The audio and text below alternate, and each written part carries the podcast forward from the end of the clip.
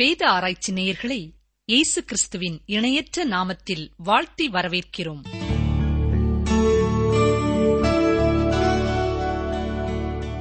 நேற்றும் என்றும் என்றும் மாறாத எங்கள் ஜீவனுள்ள எங்கள் அன்பின் பரம தந்தையே, இந்த நல்ல நாளின் காலை வேளைக்காக நாங்கள் உம்மை நன்றியோடு துதிக்கிறோம் ஐயா. உம்மை ஸ்தோத்தரிக்கிறோம் ஸ்தோத்தரிக்கிறோம் ஸ்தோத்தரிக்கிறோம். ஒவ்வொரு நாளும் உம்முடைய கிருபை நிறைந்த நாட்களாய் எங்களுடைய வாழ்க்கையிலே கூட்டித் தருகிறீர். உமக்கு நன்றி செலுத்துகிறோம். இந்த மாதத்திலேயும் இந்த முதல் ஞாயிற்றுக்கிழமை காலையிலே பல்வேறு இடங்களிலிருந்து ஒருமனப்பட்ட இருதயமுள்ளவர்களாய் உம்முடைய சமூகத்திலே வந்து நிற்கிறோம்.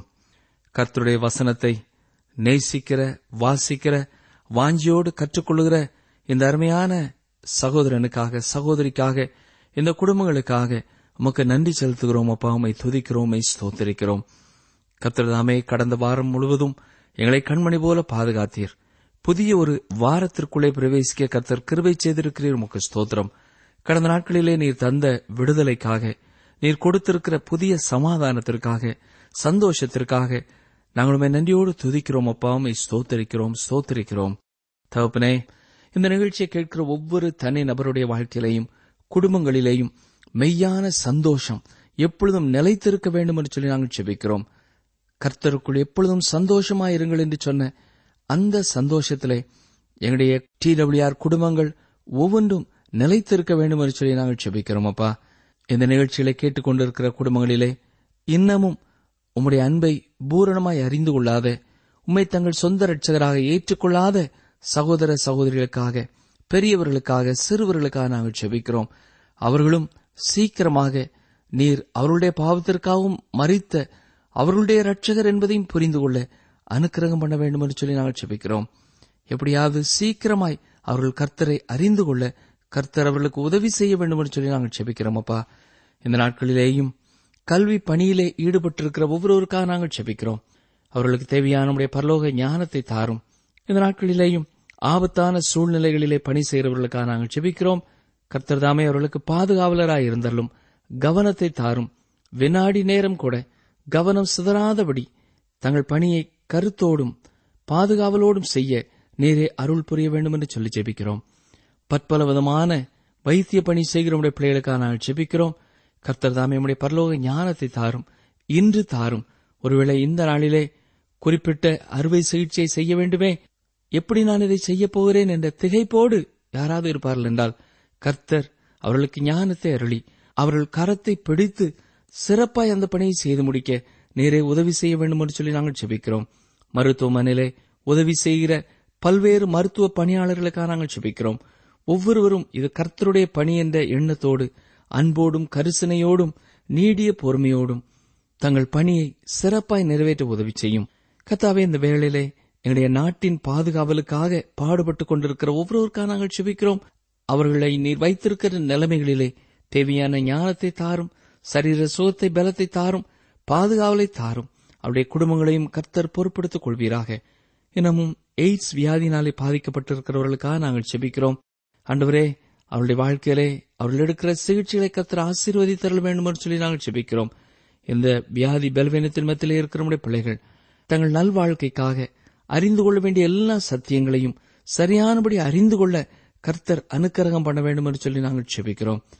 தகப்பனே, இந்த வேளையிலே குழந்தை இல்லாமல் இருப்பதனாலே துக்கத்தோடு, கவலையோடு இருக்கிறவர்களுக்காக நாங்கள் வேண்டிக் கொள்கிறோம். கர்த்தர் தாமே அவர்களுக்கு இறங்கி அவருடைய தேவைகளை நீர் சந்திக்க வேண்டும் என்று சொல்லி நாங்கள் ஜெபிக்கிறோம். குழந்தையை பெற்றுக்கொள்ள முடியாமல் இருப்பதற்கான தடைகள் எதுவாக இருந்தாலும் உம்முடைய வல்லமையினாலே அந்த தடைகளை அகற்றி அவர்களை ஆசீர்வதிக்க கெஞ்சுகிறோம் அப்பா. இந்த நாளிலேயும் இந்த வாரத்திலேயும் தங்கள் பிறந்த நாளை, திருமண நாளை நினைவு கூர்ந்து உமக்கு ஸ்தோத்திரம் செலுத்துகிற, உமக்கு நன்றி செலுத்துகிற ஒவ்வொருவரோடும் நாங்கள் உம்மை துதிக்கிறோம், உம்மை ஸ்தோத்திரிக்கிறோம். அவர்கள் துவங்கி இருக்கிற புதிய ஆண்டு அவர்களுக்கு ஆசீர்வாதம் நிறைந்த ஆண்டாயிருக்கட்டும். உம்மை அறிகிற அறிவிலே இன்னும் அதிகமாய் வளர உதவி செய்தரலும். இன்னும் அதிகமாய் உடைய கிருபையை பெற்றுக்கொள்ளும் ஒரு ஆண்டா இந்த ஆண்டு இருக்க கர்த்தர்களை ஆசீர்வதிக்க ஒப்புக் கொடுக்கிறோம். இந்த வாரம் முழுவதும் உம்முடைய கிருபை, உம்முடைய ஞானம், உம்முடைய பலன் எங்கள் ஒவ்வொருவருக்கும் போதுமானதாயிருக்கட்டும். இயேசு கிறிஸ்துவின் நாமத்தினாலே மனத்தாழ்மையோடு ஜெபிக்கிறோம் பிதாவே, ஆமென்.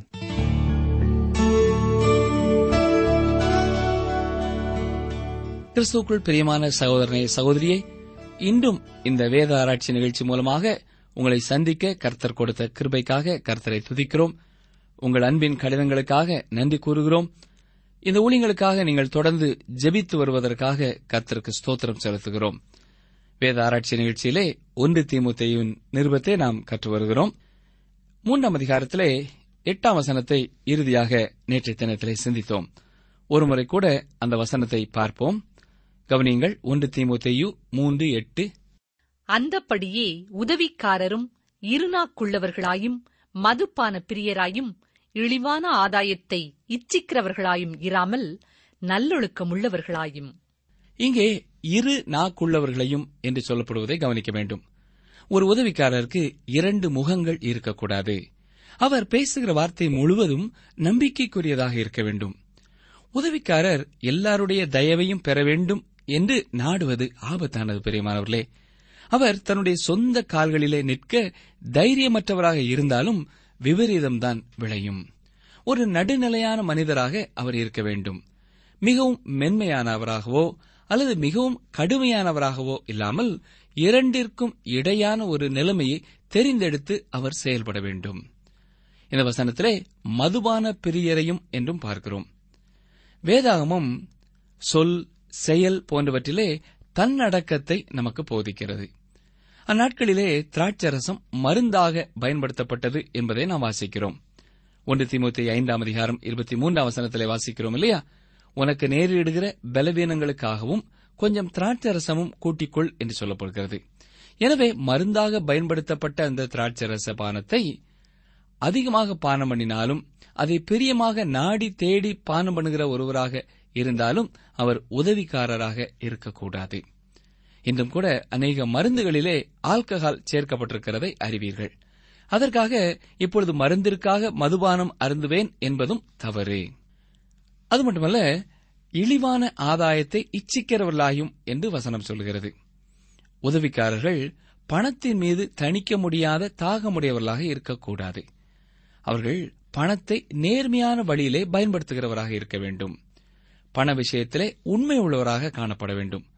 ஒரு உதவிக்காரர் பணத்தை தவறாக பயன்படுத்துகிறார் என்பதை விட சபையை பாதிக்கின்ற பெரிதான ஒரு காரியம் வேறு ஒன்றும் இல்லை என்று சொல்லலாம். பணமானது ஒரு குறிப்பிட்ட நோக்கத்தோடு குறிப்பிட்ட காரணத்திற்காக சபைக்கு தேவனால் கொடுக்கப்படுகிறது. அதை சரியாக பயன்படுத்த வேண்டியது அவசியம். பொதுவாக சபைகளிலே நேர்மையானவர்களே உதவிக்காரர்களாக காணப்படுகிறார்கள். ஆனால் ஒரு சில சபைகளிலேதான் நேர்மையற்றவர்களும் இப்படிப்பட்ட பொறுப்புகளிலே இருக்கிறார்கள். இது எத்தனை வேதனையானது இல்லையா? ஒரு சபையானது உலகத்திற்கு கொடுக்க வேண்டிய ஒரு சிறந்த காரியம் என்னவென்றால், அந்த சபையானது பண காரியங்களிலே நேர்மையானதாக உண்மை உள்ளதாக காணப்படுகிறது என்ற சாட்சியே ஆகும். தொடர்ந்து ஒன்று தீமோத்தேயு மூன்றாம் அதிகாரம் ஒன்பதாம் வசனத்தை கவனியுங்கள். விசுவாசத்தின் ரகசியத்தை சுத்த மனசாட்சியிலே காத்துக் கொள்ளுகிறவர்களாயும் இருக்க வேண்டும். விசுவாசத்தின் ரகசியத்தை என்று இங்கே வசனம் சொல்கிறது. இயேசு கிறிஸ்துவின் சுவிசேஷத்தின் வெளிப்பாடு இவ்வாறு விசுவாசத்தின் ரகசியம் என்று அழைக்கப்படுகிறது. இங்கே விசுவாசம் என்று பவுல் சொல்கிற காரியம் விசுவாசத்தின் தன்மையை குறிக்காமல் விசுவாசத்தை பற்றிய உபதேசத்தை குறிக்கிறதா இருக்கிறது. இது ரகசியம் என்று பவுல் சொல்கிறார். காரணம் என்ன தெரியுமா? இந்த உபதேசம் பழைய ஏற்பாட்டு காலத்திலே வெளிப்படுத்தப்படவில்லை. புதிய ஏற்பாட்டு காலத்திலேதான் இது வெளிப்படுத்தப்பட்டுள்ளது. அப்போஸ்தலர் நடபடிகளின் புத்தகத்திலே பார்ப்பீர்கள் என்றால் அப்போஸ்தலருடைய உபதேசத்திலே தரித்திருந்தார்கள் என்று வாசிக்கிறோம்.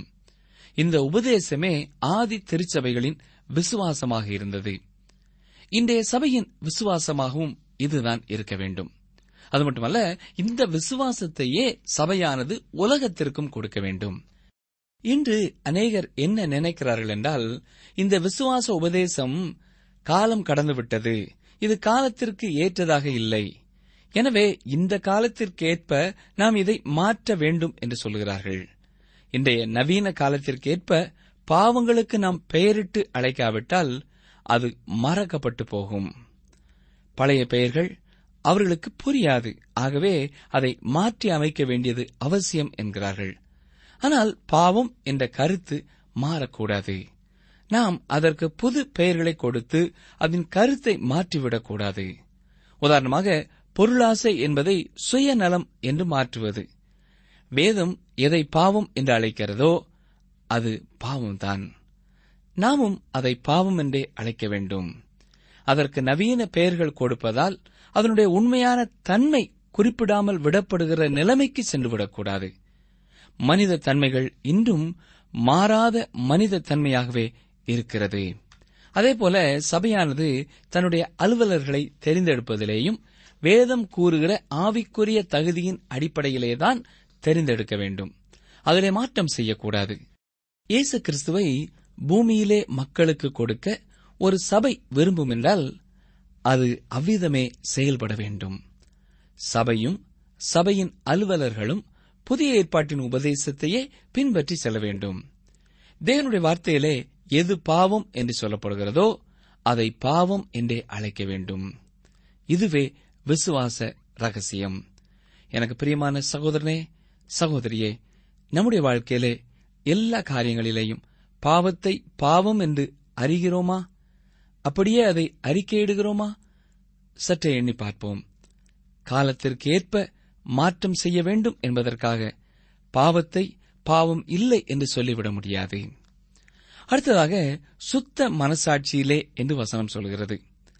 ஒன்று தீமோத்தேயு நான்காம் அதிகாரம் இரண்டாம் வசனத்திலேயும் மனசாட்சியில் சூடுண்ட பொய்யர் என்று சொல்லியிருக்கிறார். ஆம், இப்படிப்பட்ட மனசாட்சியாக இல்லாமல் சுத்த மனசாட்சியிலே காத்துக் கொள்கிறவர்களாக நாம் இருக்க வேண்டும். தொடர்ந்து அடுத்த வசனத்தை கவனியுங்கள். ஒன்று தீமோத்தேயு மூன்றாம் அதிகாரம் பத்தாம் வசனம், மேலும் இவர்கள் முன்னதாக சோதிக்கப்பட வேண்டும், குற்றம் சாட்டப்படாதவர்களானால் உதவிக்காரராக ஊழியம் செய்யலாம். ஒருவர் சபையிலே உதவிக்காரராக நியமிக்கப்பட்ட பின் அவர் இதற்கு தகுதியற்றவர் என்று சொல்லாமல் முன்பே அவருடைய தகுதிகளை தேவ வார்த்தைகள் சொல்லுகிறபடி, இங்கே பவுல் சொல்லுகிறபடி சோதித்து பார்த்து அவருடைய தகுதியை உறுதி செய்து கொள்ள வேண்டும். இதனைத் தொடர்ந்து அப்போஸ்தலனாகிய பவுல் உதவிக்காரருடைய மனைவியை குறித்தும் சில காரியங்களை சொல்லுகிறார். அவர்களும் சில தகுதியுடையவர்களாக இருக்க வேண்டும் என்று வேதம் எதிர்பார்க்கிறது. பாருங்கள், ஒன்று தீமோத்தேயு மூன்றாம் அதிகாரம் பதினோராம் வசனம், அந்தபடியே ஸ்திரீகளும் நல்லொழுக்கமுள்ளவர்களும் அவதூறு பண்ணாதவர்களும் தெளிந்த புத்தியுள்ளவர்களும் எல்லாவற்றிலேயும் உண்மையுள்ளவர்களுமாய் இருக்க வேண்டும்.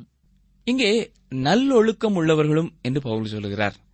அந்த ஸ்திரீகள் மிகவும் கவனம் உள்ளவர்களாயும் மிகவும் அமைதியாக தங்களை காத்துக்கொள்கிறவர்களாகவும் இருக்க வேண்டும். அடுத்ததாக, அவர்கள் அவதூறு பண்ணாதவர்களாகவும் இருக்க வேண்டும் என்று பார்க்கிறோம். அதாவது, அவர்கள் அரட்டை அடிக்கிறவர்களாக இருக்கக்கூடாது.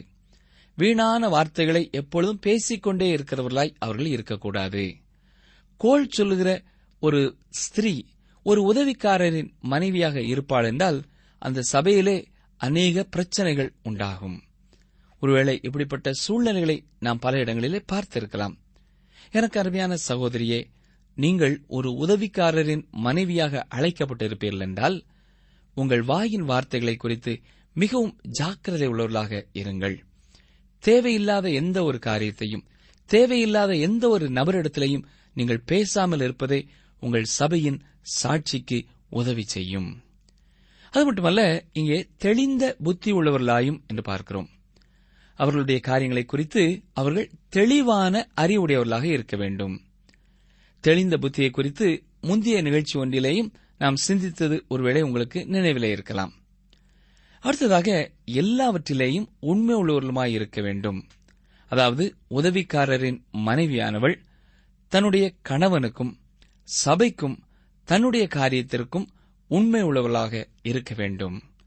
மற்றவர்களோடு பழகுகிற காரியத்திலேயும் அவள் தனது சாட்சியை காத்துக்கொள்ள வேண்டும். தேவையற்ற யாரோடும் தேவையற்ற காரியங்களை பேசி தேவையில்லாத பிரச்சனைகளை கொண்டு வந்துவிடக்கூடாது. தனது கணவனுக்கும் சபைக்கும் எல்லா காரியங்களிலேயும் உதவியாளாக இருக்க வேண்டுமே ஒழிய உண்மையற்றவளாக அவள் இருக்கக்கூடாது. ஒன்று தீமோத்தேயு மூன்றாம் அதிகாரம் பனிரெண்டாம் வசனத்தையும் பாருங்கள். மேலும் உதவிக்காரரானவர்கள் ஒரே மனைவியையுடைய புருஷருமாய் தங்கள் பிள்ளைகளையும் சொந்த குடும்பங்களையும் நன்றாய் நடத்துகிறவர்களுமாய் இருக்க வேண்டும். நாம் முன்னரே மூப்பரின், அதாவது கண்காணியானவரின் தகுதிகளை குறித்து பார்த்தோம் இல்லையா?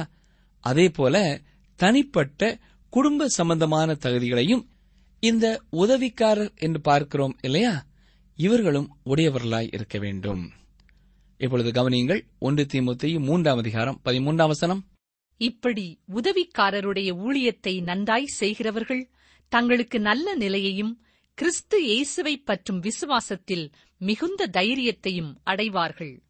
இங்கே நல்ல நிலையையும் என்று சொல்லப்படுகிறது. நன்றாக ஊழியம் செய்கிற ஒரு உதவிக்காரர், இவர் நம்பிக்கைக்கு பாத்திரமான நல்ல மனிதர் என்ற நல்ல ஒரு நிலைமையை சபை மக்கள் மத்தியிலே அடைவார். அது மட்டுமல்ல, மிகுந்த தைரியத்தையும் அடைவார் என்று உதவிக்காரரை குறித்து நாம் வாசிக்கிறோம். அவர் சாட்சியாக இருப்பதனால் அவர் உறுதியாகவும் தைரியமாகவும் இருப்பார். ஏனென்றால் அவர் ஊழியத்திலே உண்மையாக இருப்பதனால் இது ஆவிக்குரிய காரியம். நாம் ஏற்கனவே பார்த்தது போல உதவிக்காரர் என்ற பதவி ஆவிக்குரியது. அவர் ஆவிக்குரிய தகுதிகளின் அடிப்படையிலே தேர்ந்தெடுக்கப்படுகிறார். சபையொன்றிலே உதவிக்காரராக இருந்த ஒருவரை அந்த சபையார் மூப்பராக பொறுப்பேற்கும்படியாக கேட்டுக்கொண்டார்கள். உடனே அவர், ஐயோ, என்னை மூப்பராக இருக்கும்படி சொல்லாதிருங்கள், எனக்கு அந்த அளவிற்கு வேத அறிவோ ஆவிக்குரிய அனுபவமோ இல்லை என்று சொன்னார்.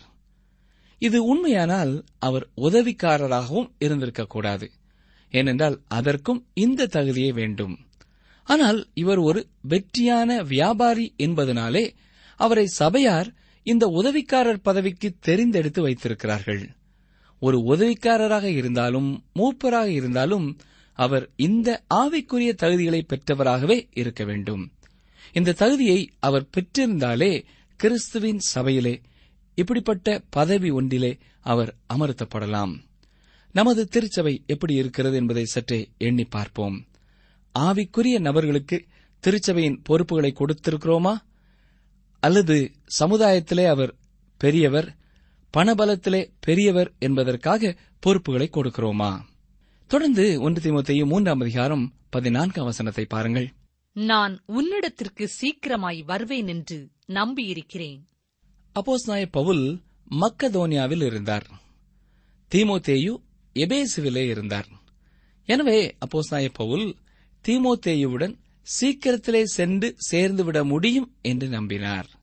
அடுத்த வசனத்தை பாருங்கள், வசனம் பதினைந்து. தாமதிப்பேனாகில் தேவனுடைய வீட்டிலே நடக்க வேண்டிய வகையை நீ அறியும்படி இவைகளை உனக்கு எழுதுகிறேன். அந்த வீடு ஜீவனுள்ள தேவனுடைய சபையாய் சத்தியத்துக்கு தூணும் ஆதாரமுமாயிருக்கிறது. இந்த ஒன்று தீமோத்தேயு மூன்றாம் அதிகாரம் பதினைந்தாம் வசனத்தை தான் தீமோத்தேயு நிருபத்தின் திறவுகோல் வசனமாக நாம் கொள்ள வேண்டும். ஏனென்றால் இந்த நிருபம் சபையின் ஒழுங்கை குறித்து சொல்கிறது.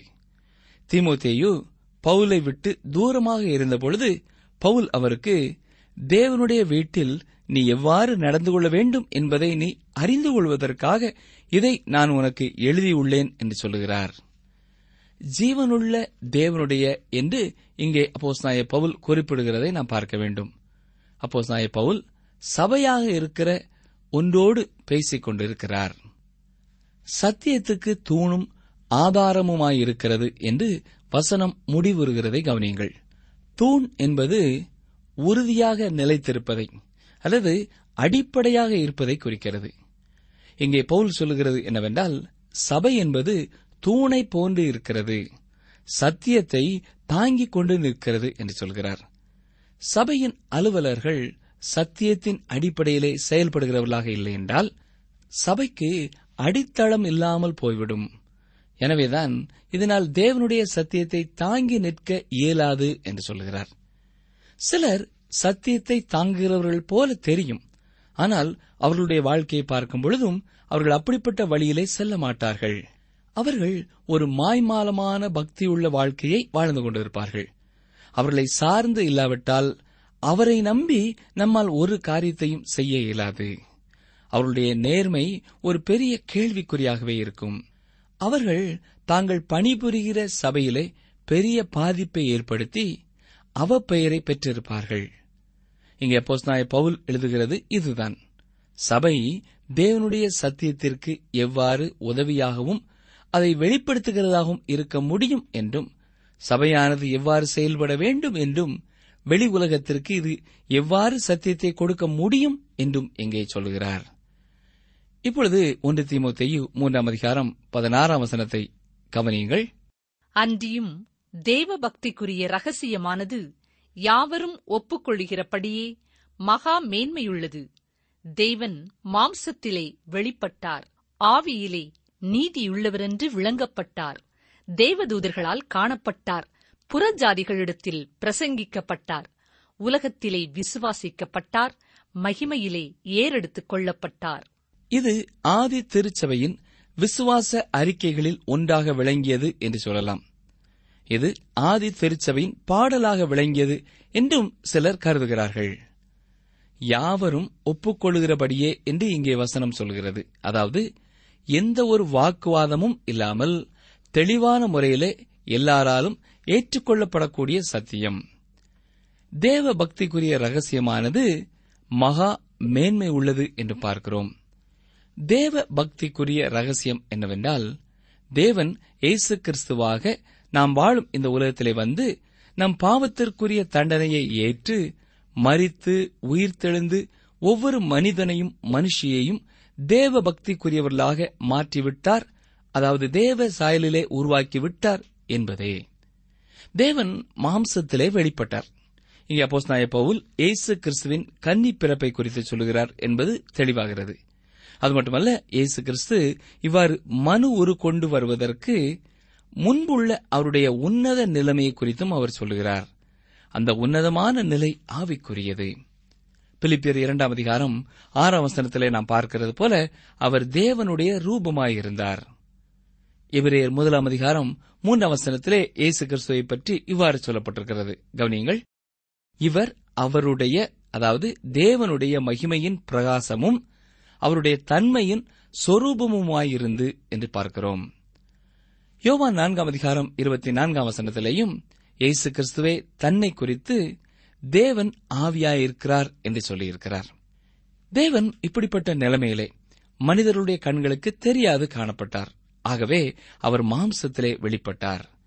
மக்களால் பார்க்கும் அளவிற்கு மனிதனாக வந்தார். ஒரு மனிதனாக அவர் வந்தபடியினாலே அவருடைய ஆவிக்குரிய தன்மைகள் திரைக்குள்ளாக மறைக்கப்பட்டன. இந்த ஒரு கருத்தையே யோவான் தன்னுடைய சுவிசேஷத்திலே சொல்லியிருக்கிறார். யோவான் முதலாம் அதிகாரம் பதினான்காம் வசனத்தை பாருங்கள். அந்த வார்த்தை மாம்சமாகி கிருபையினாலும் சத்தியத்தினாலும் நிறைந்தவராய் நமக்குள்ளே வாசம் பண்ணினார். அவருடைய மகிமையை கண்டோம், அது பிதாவுக்கு ஒரே பேரானவருடைய மகிமைக்கு ஏற்ற மகிமையாகவே இருந்தது. அந்த வார்த்தை மாம்சமாகி என்கிறார். அதாவது மாம்சத்திலே வந்தார், வந்து நமக்குள்ளே வாசம் பண்ணினார் என்று பார்க்கிறோம். வனாந்தரத்திலே ஆசரிப்பு கூடாரத்திலே எவ்வாறு தேவன் காணப்படாதிருந்தாரோ அதேபோல இயேசுவும் உண்மையிலே அவர் யார் என்று மக்களுக்கு தெரியப்படுத்தாமல் இருந்தார். அவர் மாம்சமாகிய கூடாரத்திலே இருந்தபோதும் அவருடைய தெய்வீக தன்மை வெளிப்படாதிருந்தது. மனிதனால் அவரை கண்டுகொள்ள இயலவில்லை. ஆதியிலே வார்த்தையாக இருந்தவர், தேவனோடு இருந்தவர், எல்லாவற்றையும் படைத்தவர், ஒரு சிறு குழந்தையாக உதவியற்ற நிலைமையிலே வந்து பிறந்தார். அவர் காணக்கூடாத தேவனுடைய ரூபமாயிருக்கிறவர். வானத்திலும் பூமியிலும் எல்லா அதிகாரங்களையும் உடையவர். இப்பொழுது மாம்சத்திலே வந்து உதித்தார். அவர் மனிதனால் அங்கீகரிக்கப்படாததால் மனிதர்கள் அவரை பெயல்சபூல் என்றும் தேவதூஷணம் சொல்கிறவர் என்றும் சொன்னார்கள். அவர் மக்களால் வெறுக்கப்பட்டார், துன்புறுத்தப்பட்டார், கொலை செய்யப்பட்டார். தேவன் மாம்சத்திலே வெளிப்பட்டு ஏழையாக சோதிக்கப்பட்டு பாடுபட்டு உண்மையில் கண்ணீர் சிந்தினவராக காணப்பட்டார். அடுத்ததாக ஆவியிலே நீதி உள்ளவர் என்று விளங்கப்பட்டார் என்று வசனம் அவரை பற்றி சொல்கிறது. இவை எல்லாவற்றிலும் அவர் மாம்சத்திலே நீதி உள்ளவர் என்று விளக்கப்படவில்லை, ஆவியிலேதான் நீதி உள்ளவர் என்று விளக்கப்பட்டார். அவர் மாம்சத்திலே வெளிப்பட்டார், ஆகவே இந்த உலகம் அவரை கண்டது. ஆனால் அவர் உயிர்த்தெழுந்ததினால் ஆவியிலே நீதி உள்ளவர் என்று விளங்கப்பட்டார். அவருடைய மாம்சத்திலிருந்த நாட்களிலே தேவ மகிமை வெளிப்பட்ட நாட்கள் உண்டு. அவர் உண்மையிலே எப்படிப்பட்டவர் என்பதை வெளிக்காட்டும் காட்சிகள், விளக்கங்கள், வெளிப்பாடுகள் இருந்தது உண்டு. அவருடைய பிறப்பிலே தூதர்கள் தோன்றினார்கள். அவருடைய ஞான ஸ்நானத்திலே அவருடைய மகிமை தெரிந்தது. அவருடைய மறுரூபமாகுதலிலும் அவருடைய கைது செய்யப்படுதலிலும் தேவ மகிமை வெளிப்பட்டது. இவர் உண்மையிலேயே தேவனுடைய குமாரன் என்று நூற்றுக்கு அதிபதியும் சொல்ல வைப்பதற்கு தேவ மகிமை வெளிப்பட்டதினாலேயே முடிந்தது. ஆனால் அவர் மரணத்திலிருந்து உயிர் தெழுந்து வந்த பின் நாம் அவரை நீதி உள்ளவர் என்று காண்கிறோம். அவர் மாம்சத்திலே வெளிப்பட்டார், ஆனால் ஆவியிலே நீதி உள்ளவர் என்று விளங்கப்பட்டார். ஜென்ம சரீரம் விதைக்கப்பட்டது, ஆவிக்குரிய சரீரம் எழுந்திருந்தது. அவர் உயிர்த்தெழுந்த பிறகு எந்த ஒரு எதிரியும் அவர் மேல் கை வைக்கவில்லை. அவர் மீண்டும் ஒருபொழுதும் அவமானத்தை சந்திக்கப் போவது இல்லை. இருந்த பொழுதிலும் அவர் பூமிக்கு இறங்கி வந்து மரித்து உயிர்த்தெழுந்து பரலோகம் சென்று தேவனுடைய வலது பார்சத்திலே வீற்றிருப்பதால் நாமும் நீதிமான்களாக்கப்பட முடியும். பூமியிலே அவர் நம்முடைய அக்கிரமங்களை ஏற்றுக்கொண்டு நம்முடைய பாவத்திற்குரிய தண்டனையை ஏற்றுக்கொண்டதினாலே அவருடைய இடத்தை நமக்கு தருகிறார், அதாவது நீதிமானாக்கப்படுதலை தருகிறார். இது எவ்வளவு ஆச்சரியமான ஒரு காரியம் இல்லையா? தேவ தூதர்களால் காணப்பட்டார். அவர் தேவ தூதர்களை பார்த்ததாக இங்கே சொல்லப்படவில்லை. தேவ தூதர்கள் இயேசுவை பார்த்தார்கள் என்றே சொல்லுகிறது. இயேசு இப்பொழுது பரலோகத்திற்கு சென்றிருக்கிறார்.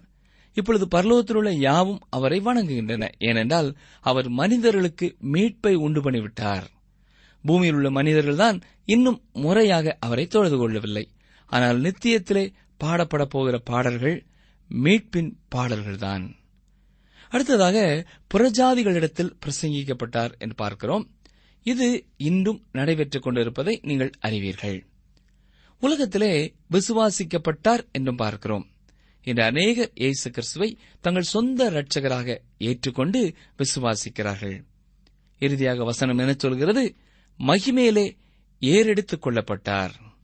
ஆம், இன்று இயேசு தேவனுடைய வலது பார்சத்திலே வீற்றிருக்கிறார். இந்த வேளையிலே அருமையானவர்களே, அவர் அங்கே காணப்படுகிறார். நீங்கள் அவரோடு இன்று பேசினதுண்டா? இயேசுவை நேசிப்பதாக நீங்கள் அவரிடம் சொன்னதுண்டா? அவர் செய்த எல்லா நன்மைகளுக்காகவும் நீங்கள் அவருக்கு நன்றி செலுத்தியதுண்டா? அவர் எவ்வளவு ஆச்சரியமானவர்! ஒருவேளை இதை நீங்கள் அத்தனை ஆழமாக சிந்தித்து பார்க்கவில்லை என்றாலும் இயேசுவுக்கு மகிமை செலுத்துவீர்களா? அன்பர்களே, இன்றைய நிகழ்ச்சியை இத்துடன் நிறைவு செய்கிறோம். நீங்கள் உங்கள் கருத்துக்களை எங்களுக்கு எழுத வேண்டிய முகவரி: வேத ஆராய்ச்சி, டிரான்ஸ்வர்ல் ரேடியோ, தபால் பெட்டி எண் நூற்று முப்பத்தி நான்கு, திருநெல்வேலி இரண்டு, தமிழ்நாடு. எங்கள் தொலைபேசி எண்களை குறித்துக் கொள்ளுங்கள்: ஒன்பது நான்கு நான்கு இரண்டு இரண்டு ஐந்து இரண்டு ஆறு இரண்டு ஏழு. மற்றும் ஒரு தொலைபேசி எண் ஒன்பது ஐந்து எட்டு ஐந்து நான்கு ஆறு பூஜ்ஜியம் நான்கு ஆறு பூஜ்ஜியம். எங்கள் இமெயில் முகவரி தமிழ் டிடிபி அட் ரேடியோ எட்டு எட்டு இரண்டு டாட் காம். மனுஷருக்கென்று ஊழியம் செய்யாமல் கர்த்தருக்கென்றே நல் மனதோடே ஊழியம் செய்யுங்கள். எபேசியர் ஆறு எட்டு. மனுஷருக்கென்று ஊழியம் செய்யாமல் கர்த்தருக்கென்றே நல் மனதோடே ஊழியம் செய்யுங்கள். எபேசியர் ஆறு எட்டு.